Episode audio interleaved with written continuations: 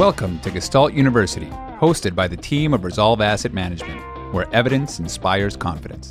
This podcast will dig deep to uncover investment truths and life hacks you won't find in the mainstream media, covering topics that appeal to left brain robots, right brain poets, and everyone in between, all with the goal of helping you reach excellence. Welcome to the journey. Mike Philbrick, Adam Butler, Rodrigo Gordillo, and Jason Russell are principals of Resolve Asset Management. Due to industry regulations, they will not discuss any of Resolve's funds on this podcast. All opinions expressed by the principals are solely their own opinion and do not express the opinion of Resolve Asset Management. This podcast is for information purposes only and should not be relied upon as a basis for investment decisions. For more information, visit investresolve.com. Cheers to Friday Night Drinks. Cheers. To the What's everyone drinking? First episode of Resolve Riffs.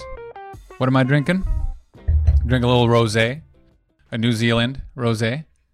Nice. How about you, Ed? I too will not tell you exactly the brand I'm drinking of a brandy because I don't want to advertise. They haven't paid for any kind of advertising on our session, so it's just. I don't mind it. I got a local uh, a local brew, twelve star session ale from Stone City, Kingston. It's yummy. Shameless. Shameless. How about you, Jason? What do you got? I'm gonna have a West Avenue cider soon, but right now I have Oakville vodka. Oh my God, this is precisely every one of our personalities. We literally picked the alcoholic beverage that matches our personality. Clearly, the sophisticated one, Clearly. the small town beer drinker butler, Philbrick, the elder statesman drinking hard oak, God knows what type of alcoholic beverage. It's a cognac. Hard, li- hard liquid leverage. Trying to get my nitric oxide in me. And then the CCO drinking water. Fantastic. Safety boy. Safety boy. I got to fix my hair. There we go. All right. Well, ladies and gentlemen, today we have we're trying something out. We're going to do some live sessions every Friday for a little while to talk about topics du jour that seem interesting to us and try to bring some of the internal conversations we have with this crew to everybody else and hopefully we'll have some future visitors that can pipe in and join the conversation either through the chat or we might even in, in- bring them in with their video. Who knows? It might be like uh, it. it might go in many different directions. Really, for those of you i know and- go ahead mike. the idea stems from the fact that through history, through hundreds of years of trading markets, generally those trading markets took place in either cafes and then evolved to bars. And then the after conversations that occurred in those watering holes, once those markets moved to areas where they traded at, whether those be in the pits in Chicago or New York and what have you, there was a good discussion about how one might approach the problem of investing or speculating or however you want to look at that particular problem. And I think this conversation is a way in, in the current paradigm of having those conversations with people in remote locations while we're sequestered. I loosening up a bit with the uh, with liquid courage, so that we can actually say what we really feel rather than what we want to. Because we're all so shy. Yeah. Well, that's the way it was done. you know, I think Mike and Adam are pretty visible on Twitter and uh, a lot of the marketing that we've done. But I think Jason, you've been in one of our podcasts before, Jason Russell. Yep. Um, why don't you just give uh, everybody here an introduction where you came from quickly, and and then we Sure. can move on to the conversation du jour. Yep, I've been in the investment business for about 30 years. Started in the early 90s in the equity derivatives group at Bankers Trust. Moved from there into the advisory business in Canada. Always very interested in alternatives, portfolio construction, asset allocation, etc. And always had a very strong interest in futures. And there wasn't really much in the way of futures managers in the early 90s. But uh, basically, through time, through the advisory side, worked my way into starting Acorn uh, Global Investments, which uh, was one of the larger CTAs here in Canada for many years. And I've worked closely with you guys for a long time. And as you guys know, a few years ago, it made a whole lot of sense for us to amalgamate and get together and, and join the group. So that's a real quick uh, rush through history. Awesome. Awesome. So you know a thing or two about crisis alpha tail protection and the topic that we want to kind of chat about today. Crisis Alpha, alternatives, tail protection, and running a business in this uh, wild and wacky industry of ours. Yes, actually, it'd probably be useful to hear Jason's story about how his futures fund performed in 2008. Like, what was that experience like for people in the trend future space? And how does that inform how people interpret or think that they should use trend futures in portfolios? Yeah, and I think I can compare that to what we've just experienced in the last few months as well. In 2008, sort of the shot across the bow first happened in September, August, really, of 2007. And throughout 2008, the equity markets began to roll over and begin to lose momentum, which for a trend investor is optimal. We've got time to react, respond, get positioned. And by spring 08, we're certainly quite short equities and we're in a great position through the fall. I happen to be working with a large number of equity managers and long short equity managers and hedge guys. And the strategy performed extremely well through very tough times. It was very gratifying from a strategy perspective and terrifying from a corporate perspective, just uh, because all the other funds were uh, going through extreme pressure, as was everybody. Uh, many of the other funds were focused on small cap equities and more edgy, if you will, equity ideas. So in the end, uh, basically, I, that that's what caused me to kind of spin out and hang out my own shingle. But that period, as it compares to this period, where we saw strong, steady markets all of a sudden drop in a matter of days and weeks. Very different environment for a trend manager. It basically shone light very clearly on what sort of parameter set you might be using when you're looking back at trend. What is trend? You need to understand generally is can be defined by looking at a time period. Is it short? Is it long? Is it average of a bunch of them? In the end, everyone's got some exposure to time. So a, a large, a big disparity in results from extremely positive performance to devastating result in the 2020. So very, very different. The approach, like all others, has its time to shine, and it's about putting all that together. And today we're looking at tail risk, which is kind of out on the end of the spectrum. And is it something we should be thinking about and considering? And where does it fit in the mix? Well, it's certainly the strategy that has gotten the most fanfare in this period, right? If you if you see true tail protection strategies in play, then you had a massive win over the last couple of weeks. Well, for for a few days, maybe maybe a week or so after. And now that's the big conversation now, right? Yeah, Managed Futures was a star in 08 and then it's run into the toughest long-term challenge of a, in a very long time. So you wonder whether anyone's going to care about tail protection eight, nine years from now. Who knows? Everyone's going to pour into it for the next year. we'll see. But it does prompt a question about what is tail protection? How would should you define it? How should you define success, like a successful strategy, ex post, from the perspective of how well it protected against tail events? There's different types of tail events that unfold over different horizons. And just speaking of trend, if you simulate, I actually I did this recently, but you sort of simulate a thousand perfectly reasonable, diversified, long, short futures trend strategies and over look back horizons from sort of one month out to a little over a year.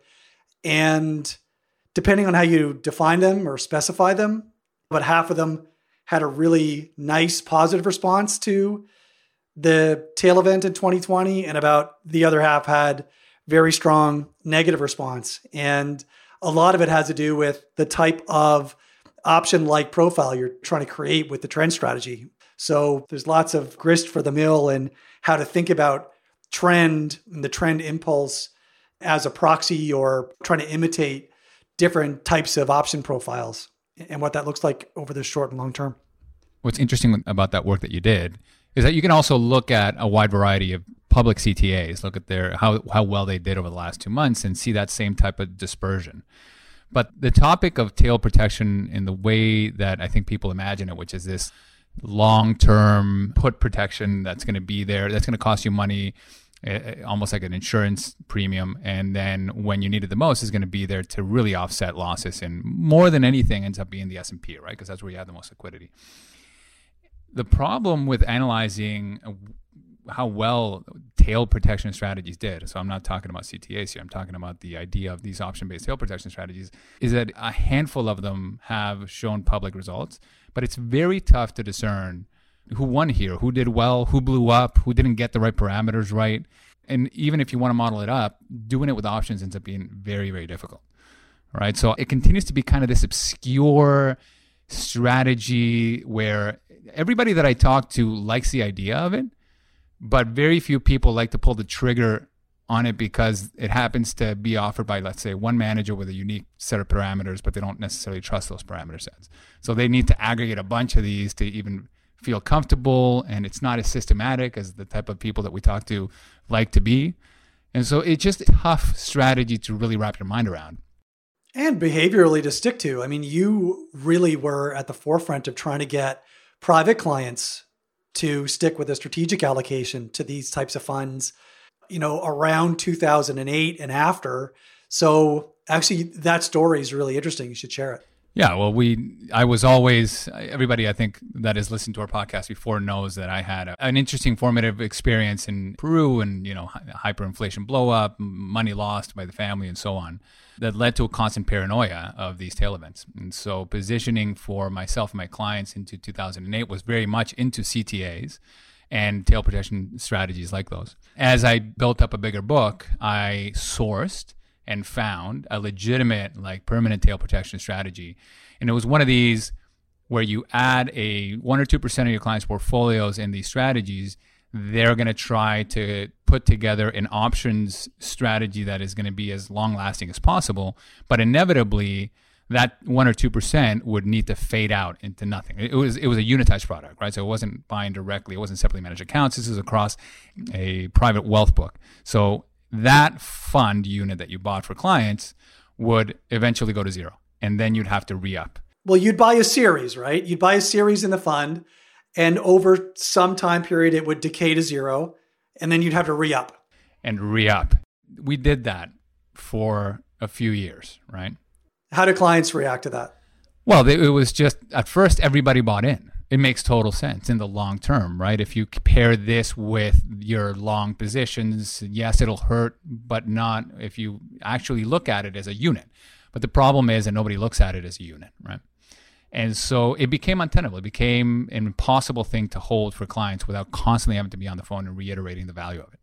And sadly, it was, it just never saw the light of day, never got the opportunity to shine, even though the narrative was it'll take 10 years before we see this work. But when it works, it'll be there for you. Right. Mike, notwithstanding the economic arguments for or against a strategy like this, why is it so difficult for clients to stick with this for the long term? And I mean, we've had a couple of interesting blowups recently with CalPERS pulled their allocation to this type of tail strategy just in advance of the recent crisis.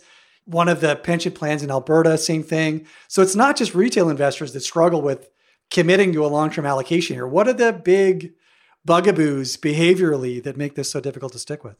I think that's um, the confirmation of your peer group is a huge part of this. If, as Jason, you alluded to, if people do pile in to tail hedge protection strategies, it legitimizes the fact that you're there with a company.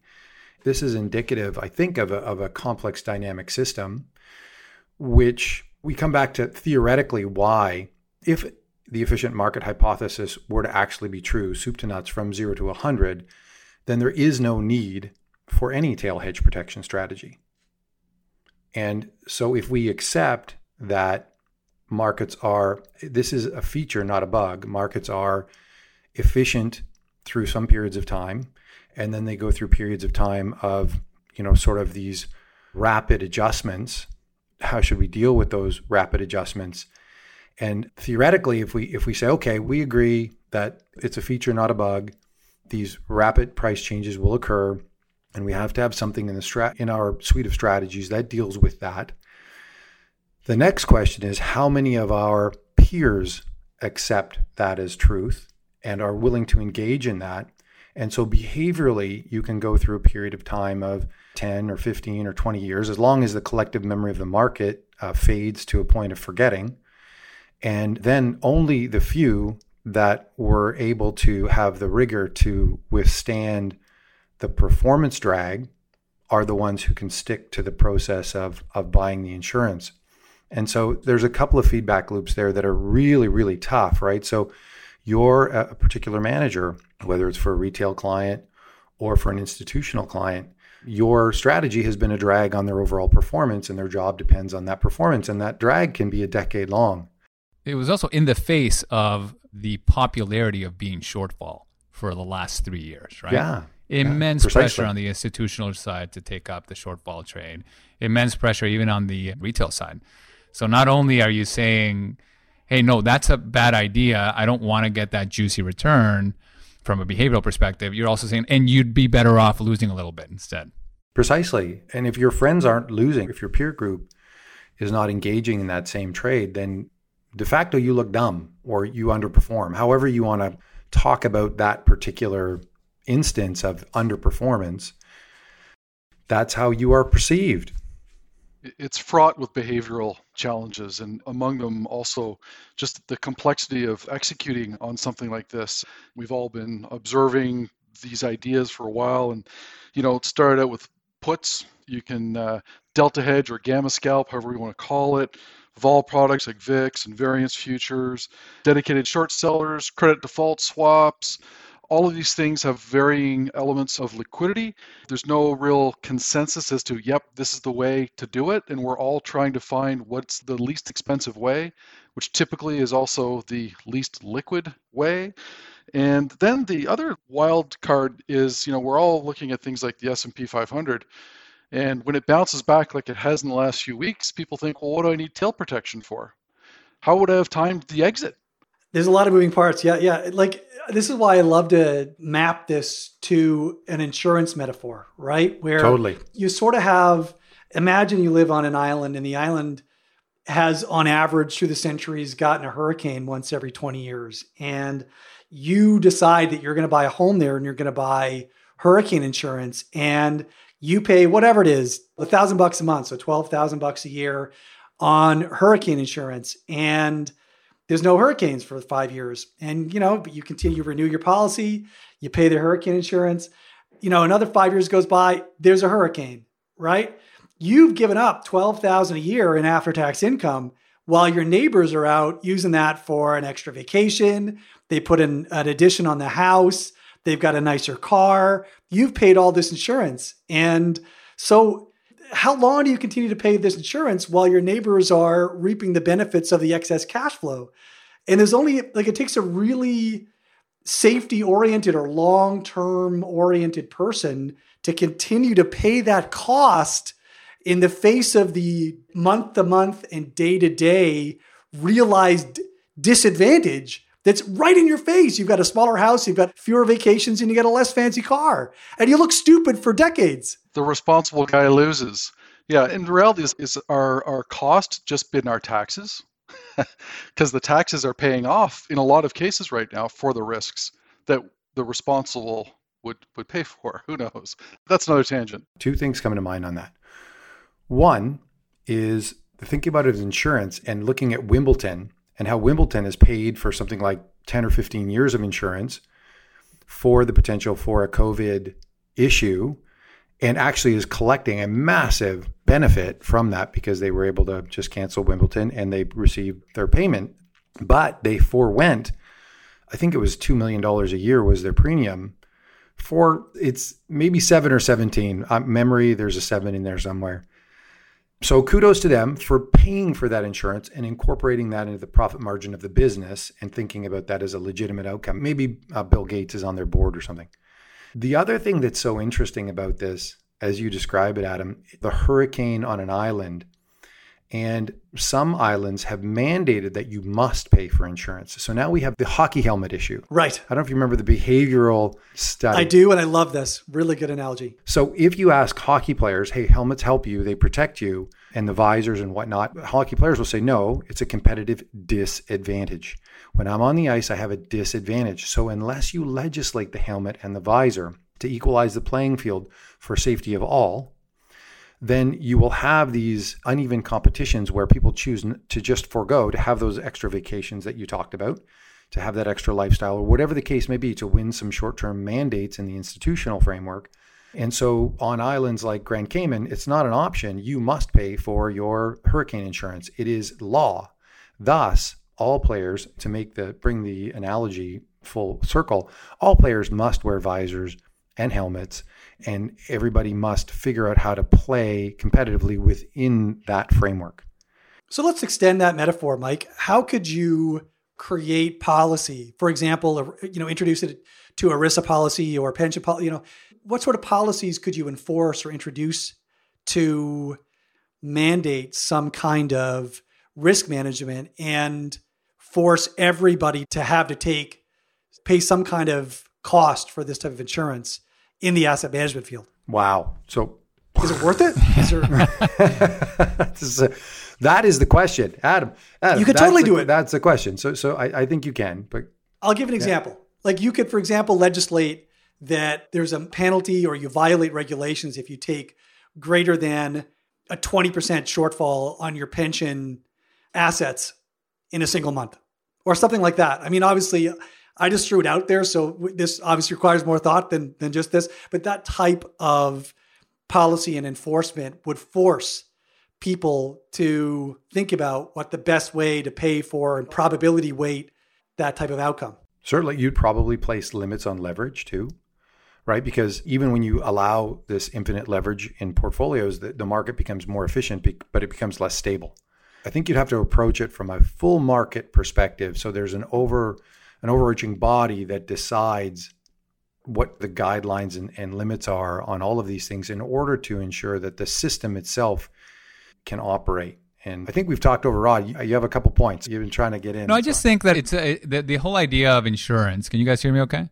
Yeah. Yeah. The, the whole idea of insurance is a good analogy because you're saying you're paying a little bit in order to get something else, right? But the truth is, depending on when this whole tail protection thing started, it was this idea of buying a put option, right? 10% out of the money, 20% out of the money. Like that has a real cost that's not the same as an insurance. When I pay my life insurance or my home insurance, it is a tiny fraction of the cost of my what I receive from working from being a working stiff.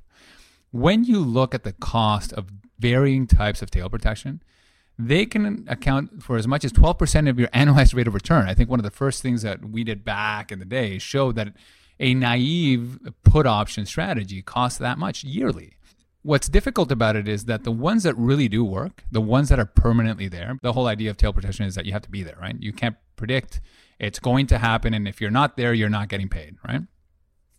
Well, those ones are really expensive. So you have to get fancy and, and try to finance them using straddles and, and strangles and stuff like that.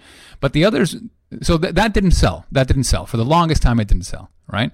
Because it, there wasn't that analogy of insurance didn't play because it was way more expensive than insurance. So then you get into okay, maybe we don't do that permanent thing. Maybe we play more of the dynamic ball game, and, and this is where the narrative has shifted, shifted to for tail protection strategies. Where in that first week of February March, they didn't pay, right? Because they weren't positioned to pay. Only after the, the weeks, the couple of weeks after, when they finally positioned themselves in to really benefit from a tail protection push, did they actually pay out. But there's no way to have it's a small insurance premium without taking some directionality. So even the successful, the ones that have lasted this long for the last five, ten years, have had to take directional bets and not really had a full on tail protection strategy in place. And so this is where it becomes complicated to choose a tail protection manager, right? Which one has the right speed by which they're going to get into the trade and also ones that aren't going to cost me a lot of money uh, for while I wait to get paid. Well, there's also the, just to proceed with the insurance analogy, there's also the deductible, right? So you can imagine the further out of the money that your protection kicks in, then the cheaper it is to buy, but then the larger the loss you need to take before you get any insurance payout. And so you've got all these nonlinearities. For example, imagine the recent sell off had only caused the market to drop by 19.9% and you had all these 20% out of the money put buyers. Well, those 20% out of the money put buyers, well, those 20% of the money puts are a little cheaper than the 10% out of the money puts, right? They're more expensive than the 30% out of the money puts. So you've paid a lower premium over the years, but also you needed a greater than 20% loss in order for that to kick in. What if it was a greater than 25% or greater than 30%? Now you've got way more gamma the further out of the money you go. So the more of a hero you look like if you happen to own puts that were further out of the money. But the probability that the market actually drops that far in a period of time that triggers that payoff is unmeasurably small. right? So there's all these nonlinearities combined with the fact your N can be counted on only a few fingers on one hand, so that it all ends up being completely random and just completely random luck. How far did the market fall? Over what time horizon? That's going to dictate that a few guys who happen to be positioned for that exact type of environment won the lottery. Everybody else that was hedging different types of tails looked like morons. And 99.9% of investors can't differentiate between luck and skill. Well, I think your last comment is bang on. Like the ability to differentiate is really, really tough. I think it some of this stems from the point of how do you want to hedge that potential left tail, right? So there are, there are a couple of ways to do that. One is adaptability. One is building in resilience in the portfolio. So resilience could be built in with the diversity of asset classes, the way you access the beta from the various asset classes. So do you incorporate all asset classes? Do you use factors in those asset classes? When you build those asset classes, do you use something like more defensive stocks in order to source that beta?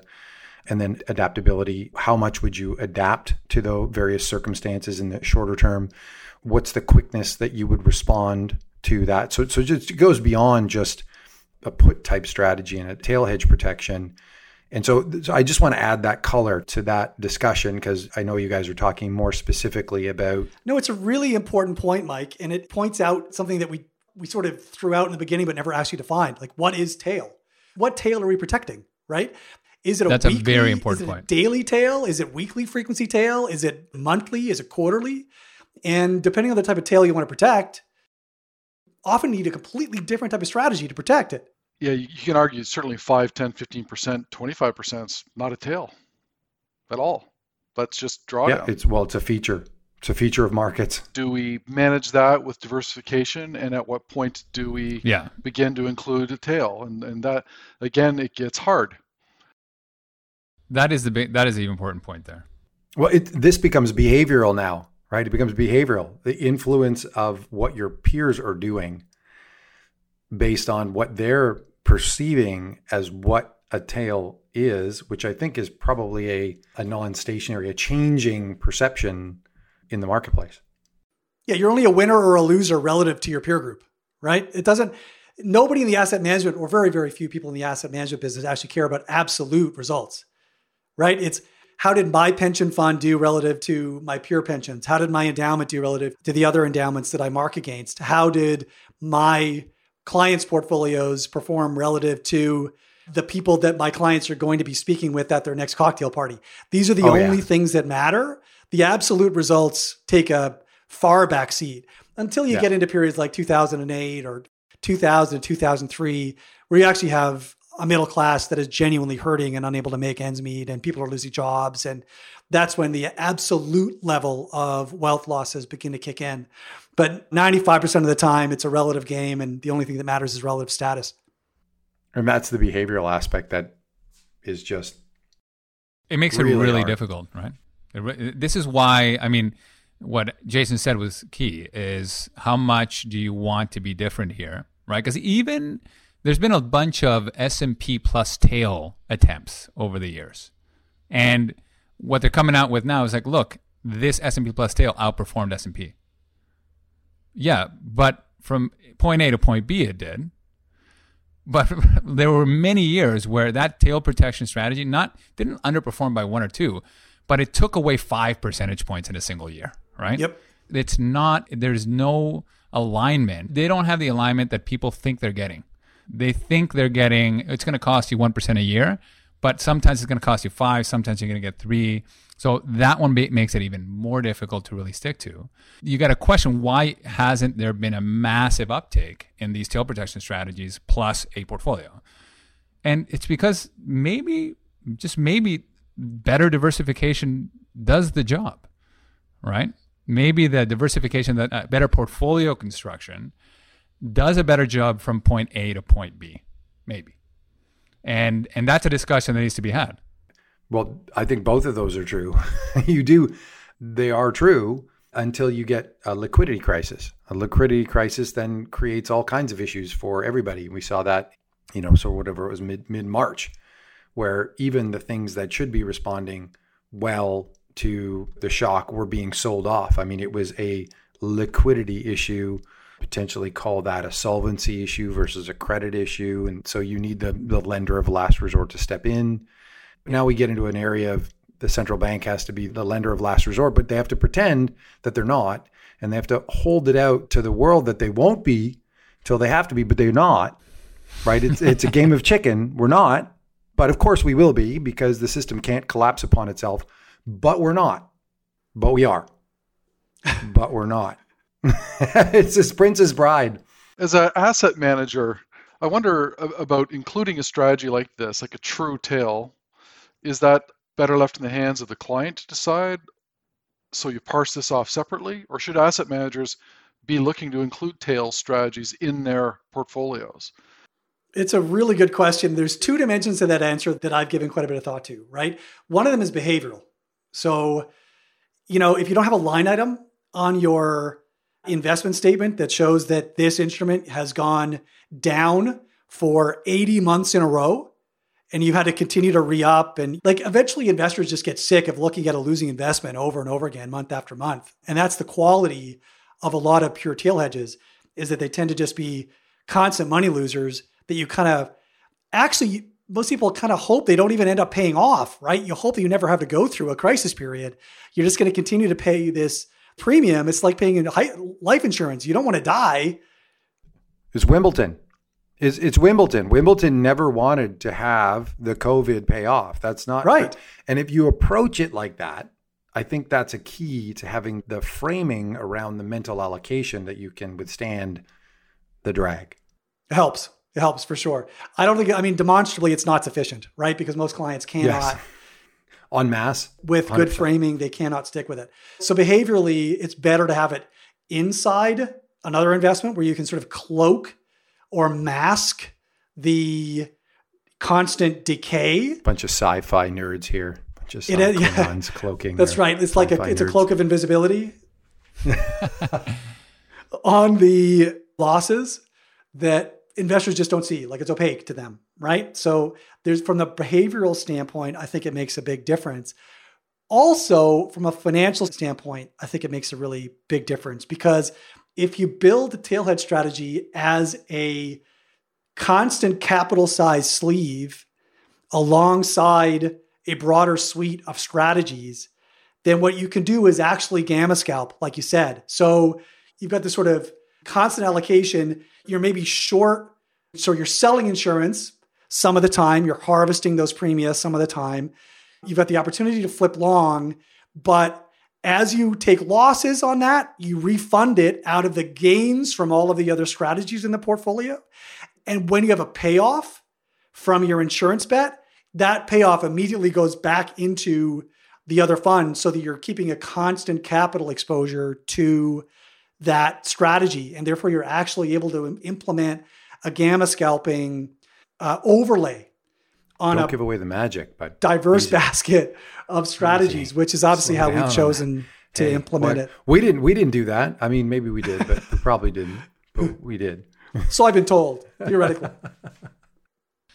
because you're dealing with such obscure products, right? When you're trying to find this from a third party manager, when you want that tail protection, you not only want that payoff, but you also want to be able to capture that payoff at the time that you want to capture it. There is an issue with with a lot of these tail protection strategies that are monthly liquidity, where you might you might have said, okay, I need this now, but like, sorry, we can't do that. You're gonna have to wait 15 days. It's just the whole nature of it is complicated. Even when you have you find good managers, it's tough to get what you need when you want it to. And so that your point of putting that product together in one makes a lot of sense because they're I imagine, going to do it for you. They can do it internally. Even at that point, having a monthly liquidity is not a problem. But if you're just having that pure tail protection as a separate standalone, it could be complicated, right? It could it could create issues. You'll never get paid off. You're so right. But what's the flip side? The flip side of that is that now you've got a, a multi-strat strategy that's got a sleeve of the portfolio that may be sucking returns for a decade at a time which goes to my point of like not only sucking returns, but you might have a year where it took away 10%. Maybe over the full 10 year period, it's net neutral.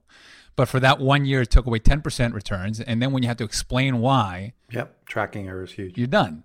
Yep. Right? It's a big issue. I would add the behavioral side of that is if you're selling to a group where you're suggesting that you're going to take their job is another challenge in that particular issue, right? If now you're saying to a sophisticated institutional endowment board that you're going to do that, and they have several people whose job is specifically to allocate to different strategies and structures and reallocate to them at opportune times.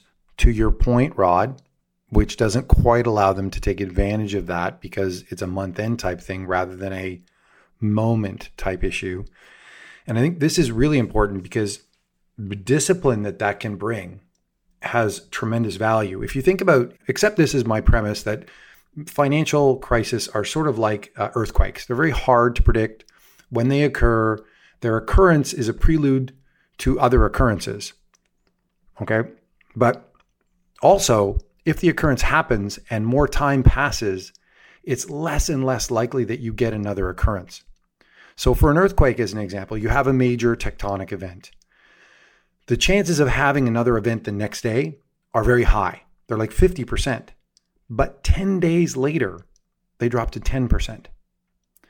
So, to your point, if you think about that doesn't it's not exactly how they work in financial markets but take that timeline and walk it forward in a, a financial event happens there's a crisis moment there's an opportunity to own longer term positive risk premium assets which may recover by month end and you only have this monthly fractal from which you can view that particular opportunity.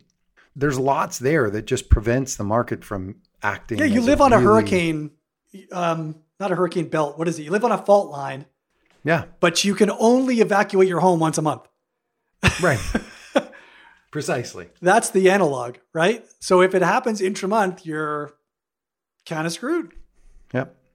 And this is the other thing. I think the that that that fault line reference is you only know whose house was built up to specs, like earthquake specs, after the earthquake, when you look around the neighborhood and you see five houses on the ground and the two houses that are standing, then you know.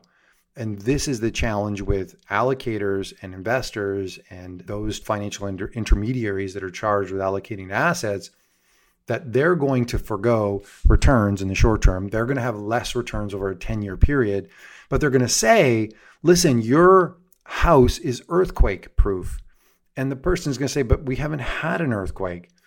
Then the earthquake happens. And by the way, your bonus is linked to the four year moving average of your average alpha. So if you don't have an event in that four years, then you're foregoing compensation. Mm-hmm. So there's a massive misalignment of incentives. It comes back to one of our core values that we want to be, we would like to have some sort of connection between the realized risk adjusted returns for our clients. Like that, you know, and so we want to think about making sure that you're there for the returns as they occur. And I think there's where there's another gap or a, a convergence of, of how that kind of manifests in portfolios in real time. So, I mean, the debate is really uh, look. Let's look at the AQR and Nassim Taleb debate that's the raging right now, right? Let's put aside the pettiness of the actual Twitter discussion, but it is one is arguing for the amazingness of tail protection. The other side is saying it's good, but by the way, diversification is really solid and it may possibly be better versus a naive approach. So, which one of those two approaches is is one better than the other? Is there a right or wrong, or is it all personality based? Right. Well, one of them at least you can kind of sort of wrap your arms around, right? I mean, we all need to acknowledge that even if we've got 40 years of data, maybe that only really captures a handful of different regimes. So maybe 40 years is really an N of five in terms of market state. I'm just throwing numbers around, but at least you've kind of got, you know, it's probably not five. It's probably, I don't know, there's 10 or 15 or something, right? The thing about tail events, like all these tail managers with the thousand percent return plus in March, these guys, there were other mechanisms to deliver better average returns and better average results and better average diversification for portfolios, even during other tail periods, unless you go all the way back to 1987. Like literally 2000, 2003, 90 to 91, the long term capital management Thai baht, Asian crisis, Russian default in, in 98. All of those things were very well managed through some combination of diversification or trend or other types of strategies that have long term positive expectancy. Really, the only strategies, or sorry, the only periods that were not well managed by those other types of approaches was October 1987 and the recent crisis. And keep in mind, the recent crisis played out twice as fast as 1987.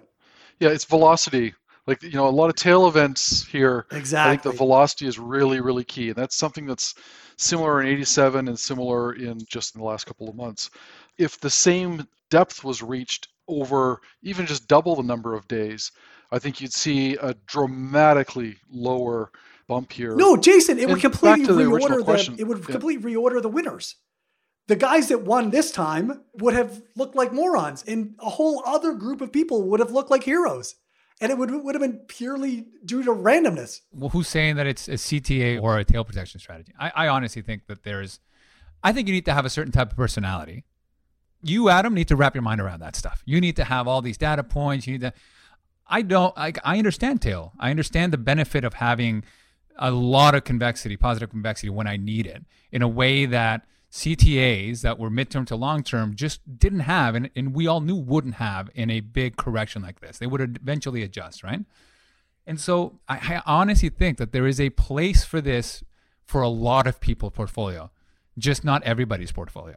And I'm one of the guys that likes to have that near certainty. Although there's, we can have a discussion about what tail we're we're trying to protect against, right? We're talking about the S and P here, but there's a lot of tails that we need to think about as well, right? Could be bond tail risk and all that stuff. But from the perspective of, is it valuable? It's insanely valuable for certain people that can take the the medium term hit How do you even create a strategy? You can absolutely create a tail strategy that protects against a very specific type of tail. You can even have a basket, an ensemble of tail strategies. But the ensemble will still only protect against a certain shape of tail, a certain magnitude of loss in a specific market or group of markets over a very specific time horizon. It's just a shape. Why do you say that? Well, you can't hedge against every risk. Hedging against every risk, like demonstrably, delivers no returns over the long term. Well, it probably has a significant cost, actually. I see. I see. So I was thinking about the S and P 500 collapsing. You create an ensemble of managers that can actually will have different parameters and will respond faster, slower, deal with di- different convexities, and provide value on average for that particular S and P 500 event. Right, which I think has merit. That the whole idea of the equity markets. But what you're missing is that there's a shape to that. Whatever the hedge ensemble you've created has its own shape that is an optimal event that will work for that specific hedge portfolio. And if it's not that specific shape of event, But then that applies you'll to have paid a lot of premium. everything that you do for the rest of your portfolio. Right? Doesn't not it doesn't mean that you shouldn't try it. except that most of them have positive expectancy, whereas tail hedge definitionally, the closer you get to shorter term hedge, the closer you get to approximating a long put strategy, the closer you get to negative expectancy. Short term trend, like ultra short term trend, demonstrably has negative expectancy. But Killed it in March. it did great in March after like 10 years of negative return. This is the craftsmanship that that also understands social influence of what is the market of choice today in the current zeitgeist. And that social influence is that what what are portfolio managers most concerned about? And I'll just I'll turn it over to you, Rod, and you can take it from there. Okay, so the social aspect is whether you can withstand being different from your neighbors, right? I think I had this conversation with uh, Chris Schindler over drinks from uh, ex teachers. I think we had him on the podcast. We did have him on the podcast. And our conclusions were the same. If you want to use tail protection strategies that you can count on, you're going to have to take a return hit but you won't suffer f- from those big gaps that you see when equity markets collapse. And the thing about equity markets collapsing that are, that's unique is that it tends to coincide with economic markets collapsing. It tends to coincide with liquidity across everything drying up. So it's a good proxy to want to tail hedge against, right? As we were facing the abyss during this particular period, there were nights where we were like, "Oh my god, shit, are we going to wake up tomorrow and it's going to be 30% down?" It was the market closures too the potential. Yeah, it was like the only thing that will protect if everything if it's a liquidity event doesn't matter whether you own bonds or gold or stocks if it's a liquidity event the only thing that's going to be there are these preset tail protection type strategies right? Really? So your put strategy on the s&p and es futures are closed over option expiration. What's your payoff? Yep. Fair okay. point. Well that is a very specific type of event I'm talking about the most likelihood, which we've seen over and over again in these type of periods. So now we're talking about probabilities. We're talking about the probabilities of tail events. Well, we're talking do about not, the craftsmanship of social influence and what people care about. But I think you have to take all of these issues into consideration. That's a very personal thing. The worst possible outcome is you've paid all this insurance and you actually don't pay off. Correct. I don't think either one of you are wrong. I think you're both you're both right beyond tail risk, we've all heard this before. Well, if that goes, we're all screwed. So there's there's a there's a point where things bend and they break, and we arguments. You mean arguments? Yeah, specific arguments, arguments. and everything. So when something breaks, then it's like ah, can't hedge against that anyways. And you can argue tails up close to that. And look at what happened to the crude to the futures market in, in the last few weeks, going negative in crude. And I recall from 2008, uh, counterparties blowing up all over the place, like massive high quality counterparties. The rating agencies, AAA meant nothing. So there's a whole bunch of that risk that gets introduced at a time when you're expecting the tail to pay off. So I think understanding where the tail is is important, and where is that other point beyond tail where we're all screwed anyways happens. I, I think I, I, don't know the answer. It's a well, I would posit that's where central banks come in to be the lender of last resort and provide the liquidity. They're in way before that. This is really an interesting question because they are timing their influence in order that they're not perceived to have been there, but their job is to prevent total financial collapse. It's kind of in their mandate to be that lender of last resort and I think that's what they learned in the 29 episode, letting depositors and banks go bankrupt, and those bank depositors weren't really risk takers.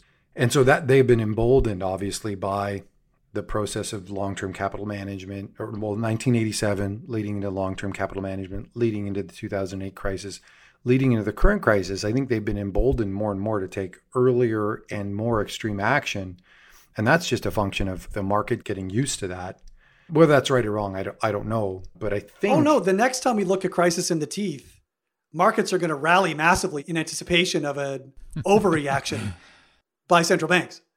This is the new tail. The new tail is a spike higher. Is that what's happening now? Possibly. Uh, you're talking to a particular personality that has seen massive blowouts in his personal life that I will always be willing to give up the upside any given year to make sure that if the market doesn't just drop 20 in a single day, but drops 80, because that's who I am, I want something to be there that has the possibility of paying out that nothing else can be. If it's a because it'll be a liquidity event. And I think a lot of clients would agree with you, but what we've observed is that people agree in theory as the conversation occurs in the beginning and as months go by and you get months after months after months of losses, that argument, people feel that they hate this line item. They feel it, and therefore they're looking for any excuse to sell it. And you end up fighting an uphill battle. Can I be honest? I don't think I, and you guys, because you guys were part of it for a bit, I don't think you and I did a good enough job at educating. And I think a lot of what we've done with our followers, our client base, with the books, is we've educated them to do better and care less about the S&P. I mean, nobody that deals with us that is been successful cares about what the S&P does in any given day. We did that through education.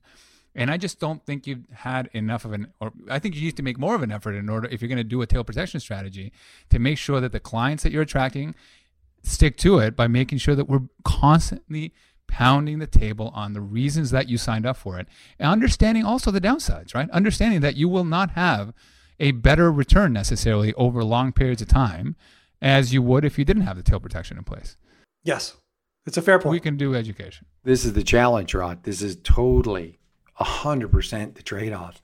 So you go through 10 years and you have your 10 year track record that underperforms your peer group by one and a half to two percent based on your tail protection strategy. And the next gap in the performance reporting is not 11 years, it's 15. And so the last crisis happened 15 years ago where you can show the payoff. But if it didn't, if it happened between year 10 and 15, there is no indication that you have any expertise in this field. I do agree that is an educational thing. And, and the whole concept of tail protection comes back to a, you have to go back to first principles and think about it from a theoretical perspective so that you can come to a conclusion of belief. And that conclusion of belief has to be higher than the potential reality checks along the way, which are going to question your ability to stick with the freaking the program. And this is this is where the rubber meets the road. This is where it's really tough. It's um, it's it's it's a lot of behavior. There's going to be a lot of people willing. There's going to be a lot of converts. Just like everybody flocked into trend no strategies in 2009. I agree. Where is the Man AHL fund here in Canada the now? question is, oh, you know, you didn't. That served me really well in 08, by the by. just because you bought it after doesn't mean. Listen, you and the other four people that were in it, Rod, like you and those four guys did great. okay. It's the same thing for the strategy with the tail protection fund. You're going to look really smart once every 10 or 12 years. Unfortunately, when the tail hits, you've got no assets because you've underperformed your benchmark by 2.5% a year for 10 years. So this provides an opportunity. Look, the, the world has changed a ton over the last 10 years, right? Look at what we're doing right now, right? We're evolving. 10 days, We've gone from, from written podcast to books to audio, now video, right? We're going to invite people in. People are empowered to learn more. So I have to, I have a tendency to look at, at the bright side to see that there is actually better than what we've seen in the past from clients, from investors, from eh, just human beings generally. We're better educated than we've ever been before everybody's jumping on the tail protection bandwagon right now. And a lot of the net rhetoric is, yeah, but nobody will stick to it, right? We started with this conversation in the beginning of this podcast. I believe that we're better equipped now than ever, though, for those who jumped in the bandwagon to keep as many of those people in the bandwagon long term, if indeed it suits them for their long term benefits. That's what I strongly believe. Just to be understanding of a complex adaptive system, the more people that jump on this, the, the less, less effective it's going to be. The more cost it's going to be. Yeah, cost sure. can actually shrink, but the less effective it would actually be because there is a whole bunch of buying at some point in the market to cover off those pseudo shorts that happen. So corrections become it's a self reinforcing cycle until it's not. Oh, don't get me wrong. I'm not going to buy tail protection until 10 years. you know, it, it's beyond tail. I think just thinking about like just risk management period has a big cost even just asset allocation. Forget tail at all. Very and good point. It, so even with a 15 or a 12% drawdown, anyone who's trying to manage risk by allocating to bonds saved investors in the heart in the teeth of this. They saved them some real money and lost them that in in the recovery sometimes. But that's all looked at in a short-term lens and a lot of people obviously with recency bias that's where they live looking at the last three months or and in this case three months can make a one year number look dramatically different or a 10 year in the case of the the real tail year tail hedge guys a lot of tactical managers right now are underperforming the s&p over the last month Actually, this is a really good point because what is a tail for a tactical manager? Who the hell's right? I actually think it's not the worst idea to be underperforming right now, guys. Like, if there's another leg down, which there may very well be, you're in a much better place now. Hey, the first immediate snap hurt. That's not a typical depth tail event. That was a velocity event, if you want to call it. It's a risk management. We're hitting that 66% Fibonacci level. We're hitting it, boys. uh, it's a really good point, though, Jason, on what is a tail event for different types of managers. Obviously, for managers who are mostly their risk budget is mostly equity beta, then the tail event is a major drop, like a short term drop in equity beta. But for a tactical manager or managers at vol size, for example, the big tail event for those managers has been the V shaped recovery that we currently experienced, right? Lots of strategies that use trend or, or vol sized had very, very little exposure come mid March. That second sort of 15% drawdown in stocks, trend followers didn't experience, risk parity didn't experience, but you know, 60 40 experienced. But now those strategies are positioned, they've got a very high bond position, they've got a low equity beta, and you've got a V shaped recovery. So the tail in mid March for a lot of strategies was to the upside. So different strategies need to think about hedging different types of tail risks, and those tail risks are highly conditional. Yeah, and look, to be fair, I when I speak to prospective clients and I tell them about the fact that we try to minimize tail by being diversified both in asset allocation and strategies and so on. I do say like if you're the type of guy that can handle X amount of loss, that tends to be directional in nature, the equity markets losing money, then you might want to consider adding a tail protection strategy on top of this and explain to them that they they're going to probably lose a little bit of the benefit that they would get, the return that they would get from being just focusing on diversification, taking your lumps, right? Like a lot of tactical managers took a hit, but they didn't take the last hit, right? But they also didn't recover from here. Uh, that last hit, I've explained that to clients, and they're like, "Oh yeah, I can take the first leg as long as the second or third leg doesn't happen." And that's kind of what tactical managers have done for the most part, right? The problem is that we haven't seen a second or third leg happen for 10 years. And so it's a difficult pill to swallow. But the choice is clear. I would say 90% of them didn't take my advice of taking a tail protection strategy. The other 90% just said, like, I want the long term returns and I'm okay with taking that first hit. That insurance, what did you call it? Not, not the premium, but the, the, uh, deductible. the deductible. Yeah. Yeah, there's been a lot of deductible payments and very little insurance payouts over the last 12 years. Yeah, exactly right. Yeah, there's been a lot of deductibles being paid. The thoughtful practitioner would sort of understand the bifurcation of thought here, which is one is that there's an equity risk premium, and that's going to be manifest in the long term. And if you're in a taxable account, you might want to take some of your money and just put it there and forget about it and have a sleeve of that in your portfolio. And then you're going to want to have a sleeve of your portfolio that does these other things in various ways. Uh, covers off the ability to adapt, the ability to be resilient, sort of covers off these other angles. And that, that way you're kind of covered by both. You've got some sort of low cost factor exposure. One of those factors, beta, one of those factors can be value, can be uh, cap size, all, whatever, however you want to look at that. And you, you're just going to hold those for through outside these power law events, understanding that that's a feature, not a bug.